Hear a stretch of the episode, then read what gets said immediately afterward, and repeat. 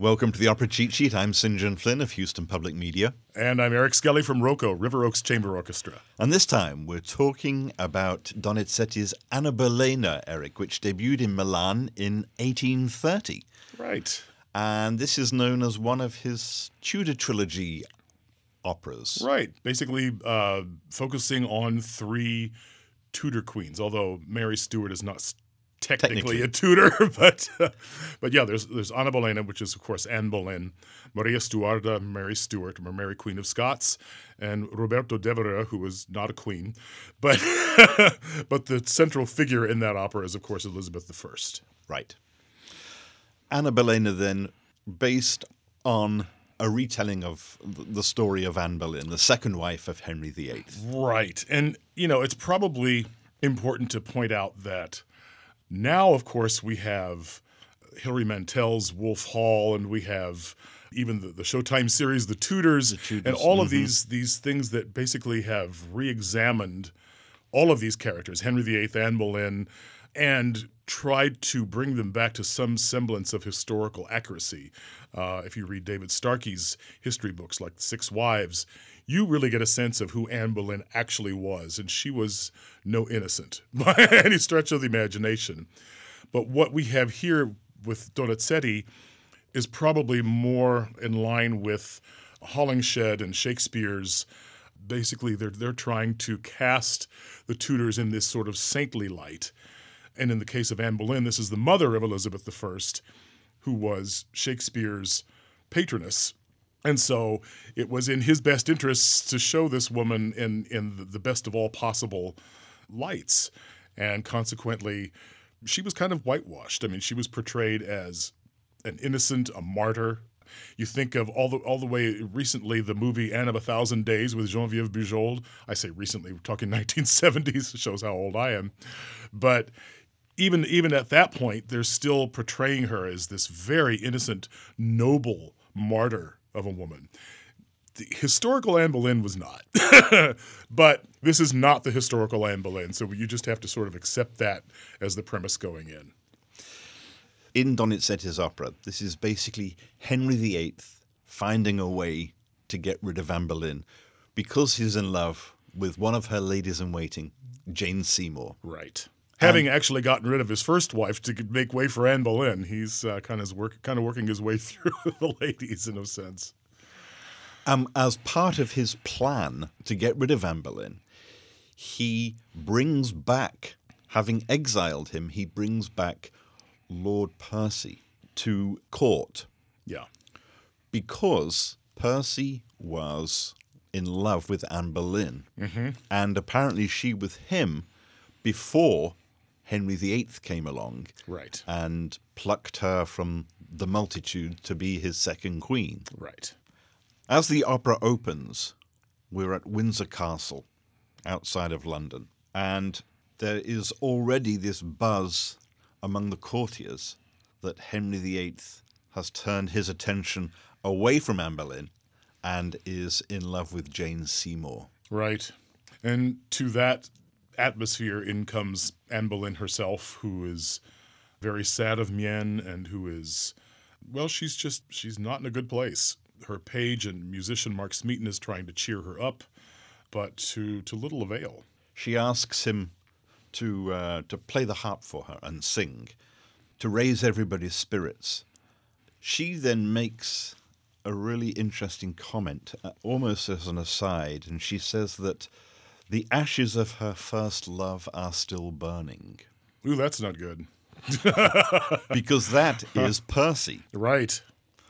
And she's admitting that she still has feelings for Percy. Yeah. Which, of course, is precisely how Henry the Eighth is planning to dump her. Yes. Set her up. Then Henry the Eighth himself enters uh, with Jane Seymour. And he tells her that she will soon have no rival, that the altar has been prepared for her. So Henry has already made the decision that he is going to marry Jane Seymour. Yeah, and be rid of Anne one way or the other. Right. In scene two, again, we're in the environs of Windsor Castle. And Lord Rochefort, who is Anne Boleyn's brother, George Boleyn, he meets and is surprised to meet Lord Percy, who has been called back by the king, having formerly been exiled. Right. And who admits to Rochefort that he does, in still, he does in fact still love Anne. He still has, you know, carries a torch for her. And he also inquires, is the queen happy with the king? And Rochefort says, love is never content. That's an understatement. That's right. They're on the skids. Right. Then the royal hunting party shows up. Right. And Percy gets nervous because he thinks that he'll get to see Anna again, his first love. And Henry and Anna enter and are surprised to see Percy. Although I don't think Henry is that surprised because he's so brought much. him back. Not only that, but he tells his lackey Hervey to kind of watch Percy and watch how he is around the queen, ostensibly to gain evidence against her. And in fact, Henry doesn't let Percy kiss his hand, but he tells him that Anne has given him assurances that Percy is innocent, but that she still has feelings for him. Because Henry is looking for them to get back together again so that he's got a reason to get rid of Anne Boleyn. Right. End of Act One. What was Scene Three of Act One is now often performed as a separate act and becomes Act Two. And so in Act Two, we are in the Queen's private apartments, and Smeaton, her page, has a miniature of her that he has taken, which has her portrait painted on it. They didn't have photographs in those days. Oh, see now, in opera, that never ends well. So he has, Smeaton has taken this miniature of Anne mm-hmm. because he's in love with her and he's gazing at it. He kisses it and he's singing of his love for her, et cetera. But then the Queen shows up with her brother, with George, Lord Rochefort. Right. And he is trying to persuade her to have an audience with Percy. And uh, she doesn't want to because she's maintaining that she is the Queen of England. She's the wife of Henry the eighth. She doesn't need to be hanging around this guy that she still has feelings for and he has feelings for her. Nothing good's going to come of it. And boy, is she ever right. Is she ever right. Of course, as they walk in to the Queen's bedchamber, Smeaton is there, so he has to, he runs and hides because he's not supposed to be there, certainly not with this miniature. This portrait, right. So he's able to hear everything that's going on. And as you said, Anne is quite adamant that she is Henry's wife, she's going to remain Henry's wife, and uh, that's all there is to it. Percy then shows up and learns that the Queen is not prepared to talk to him. And so he reacts as most men would do, and that is he draws his sword and threatens to kill himself. Yeah, well, you know, yes. I mean, who among us hasn't done that? There is a commotion because Lord Rochefort rushes to prevent Percy from killing himself, and Smeaton hears this commotion and thinks that harm is being done to the Queen. Yeah. And so he dashes out from his hiding place looking to defend the Queen. Right. And in the midst of all this commotion, Anne, of course, you know, sort of faints. And in, in comes Henry himself to see all these men in Anne's private apartments. And, of course, you know, that's just is exactly what he wanted to find. You know, this is exactly the position he wanted her to be in. And it doesn't matter how many people are protesting Anne's innocence, Henry is convinced he's got the evidence he needs. And this all leads to a huge, great big Donizetti finale. It begins with uh, Anne's line, "Ah, segnata in la mia sorte, my fate is sealed." And it's very rapid, and it's very florid, and it's very intricate, and it'll get your blood pumping, and it's a wonderful way to close the act. So you've got Henry there, you've got Anne, you've got Percy, you've got George, George and Smeaton. Smeaton. And the chorus. And the chorus as well, because Henry actually summons his attendants and accuses Anne of having betrayed him. Yeah. That these people have betrayed the king. Smeaton steps forward and says that's not true and tears open his tunic and says, "Kill me if I'm lying." As he rips open his shirt, the locket, the miniature of Anne Boleyn, falls to the ground at the king's feet. Well, of course it does. So they're all in trouble, and the king orders them all to be dragged off to the Tower of London. Yeah. To the dungeons. Right. End of Act Two, or Scene Act Three. Act Two-ish. Scene Three of Act One. For Act Two slash Three, depending on which way you're going. Right. We are in London, in the Queen's apartments. Anne is now under guard, and she's there with her ladies-in-waiting, and they are telling her to place her trust in God. And then Hervey, who is one of the courtiers. Henry's lackey. Henry's lackey. Little he is weasel. Too. He is. He's a little weasel. He's Henry Smeaton. Yeah, well. Hervey enters to let Anne know that the Council of Peers have summoned her ladies-in-waiting into its presence, and so they have to leave with Hervey.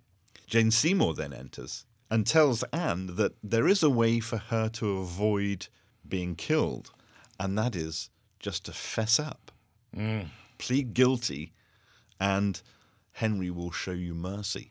Which Anne, of course, is not going to do. Right.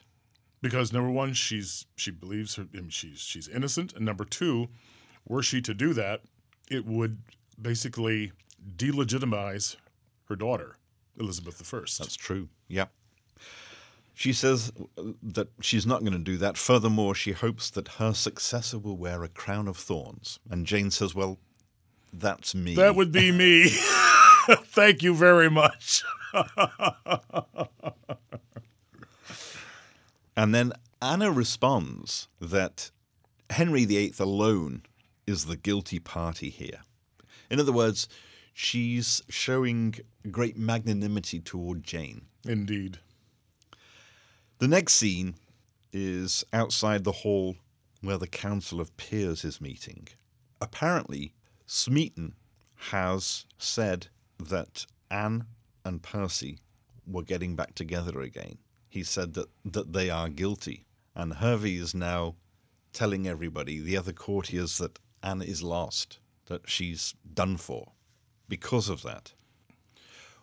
Of course, what's going on here is they're playing everybody. Henry and Hervey are playing everybody. They know that by bringing Percy back, that Anne will be put in a difficult situation. Her brother will be put in a difficult situation. Smeaton will be put in a difficult situation. And here, in this difficult situation that Smeaton is in, he concocts this story saying that, yes, Anne and Percy are still in love with each other, et cetera, hoping that that will get her off. But, of course, that's not what Hervey and Henry are looking for. Mm-mm. They have the opposite in mind. The trap being as well that Smeaton now thinks that he has saved the Queen's life by telling Henry and Hervey essentially what they wanted to hear. Not a Rhodes Scholar candidate, Smeaton. No. No. But he can play the harp well. Yeah, he can. To add insult to injury, Anne and Percy are brought in separately, and Henry says that Anne has been naughty with Smeaton and that there are witnesses. And he says that both Anna and Percy will die.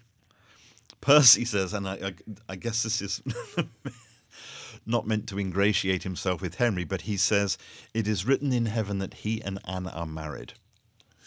Oh, wow, that is such the wrong thing to say at that moment. My gosh.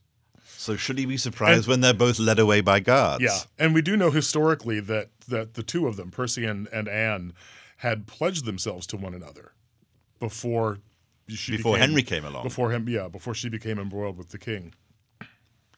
Then Jane Seymour comes in and she says to Henry that she does not want to be the cause of Anne's death. Henry says, but nothing you can say will save Anne. Then Hervey comes in with the news that Henry has been waiting for, and that is that the Council of Peers has dissolved the royal marriage, Henry's marriage to Anne. Mm. And Anne and her accomplices have been condemned to death. And then everybody asks Henry to be merciful, to show mercy, and he tells them all to leave. Get out of here. Pretty much. Which sets up the last scene of the opera, which is, man, this is what we all come for. This is what every soprano wants to sing this role to do. I mean, there, there's there's one scene earlier, right before they do that big finale in Act One, and you know, and Henry says something about, uh, you know, she'll she'll have, tell to the judges, basically, is what he says to her, you know, when she's complaining about how he's treating her, and she and she has these. This wonderful line, Giudici ad Anna, ad Anna, and she keeps repeating it and repeating it more incredulously. You know, judges for Anne, Anne, you, you judge me, and then they launch into the into the big ensemble. I mean, this is a great role for a singing actress, but it all leads up to this final scene, which is her last hours in the Tower of London. Hervey comes in to Percy and uh, Lord Rochefort's cell, telling them that the king has pardoned them. Mm-hmm. And they ask about Anne. And Hervey says, no, she's still going to be executed. And they say, well, in that case, we're going to be executed as well. We're not going to accept the pardon. If you're going to kill Anne, you kill us. In Anne's cell, we have a classic Donizetti plot element, the mad scene. Yep. It begins with um, this this gorgeous aria, Al Dolce Guidami, where, I mean, as you say, she's basically lost her senses. I mean, all of it has just come pressing down upon her, and she's lost her mind. She's there with her ladies-in-waiting, and they are concerned about her madness and her grief, et cetera. And she imagines in her delirium that it's her wedding day to the king. Right. And then she imagines that she sees Percy, and she asks him to take her back to her childhood home. Then Percy and Rochefort and Smeaton are brought in to Anne's chamber. Smeaton throws himself at Anne's feet. He apologizes and says that he accused her of being unfaithful with Percy in the belief that he was saving her life. Again, not a real scholar candidate. Anna, her response is in her delirium to ask him why he's not playing his harp. Mm-hmm. And she sings this beautiful um, melody. It's it's a prayer really. Cielo a miei lunghi spasimi, which everybody will recognize as "Be it ever so humble, there's no place like home." Mm-hmm. That's it's it's that tune, which Donizetti used deliberately to underscore Anne's longing for home. This is when she is dreaming of being back in her childhood home. And everything, like the regret, everything that has happened to her, she just wants to go back to those days when life was simple. There's no place like home. So then you hear a cannon fire outside. Boom! Yeah. And bells are ringing and people are rejoicing. And it turns out that they're celebrating the marriage of Henry to Jane Seymour. And that snaps Anne out of it. Right. Brings the firing her f- of that cannon. It brings, brings her, her back to a sense. Full focus to, to, to a sense of reality. And she gets to end the opera with this fiery cabaletta, Copia Iniqua, in which she says, "I will not go to my death with hatred in my heart. I'm going to forgive these this couple so that I can go to, uh, you know, I can meet my God with a clear conscience." But but the the music belies the words. I mean, she is angry. I mean, this is a fiery cabaletta, and it is a great way to end the opera. And it's just, this is one of those roles that every great singing actress wants to have a stab at.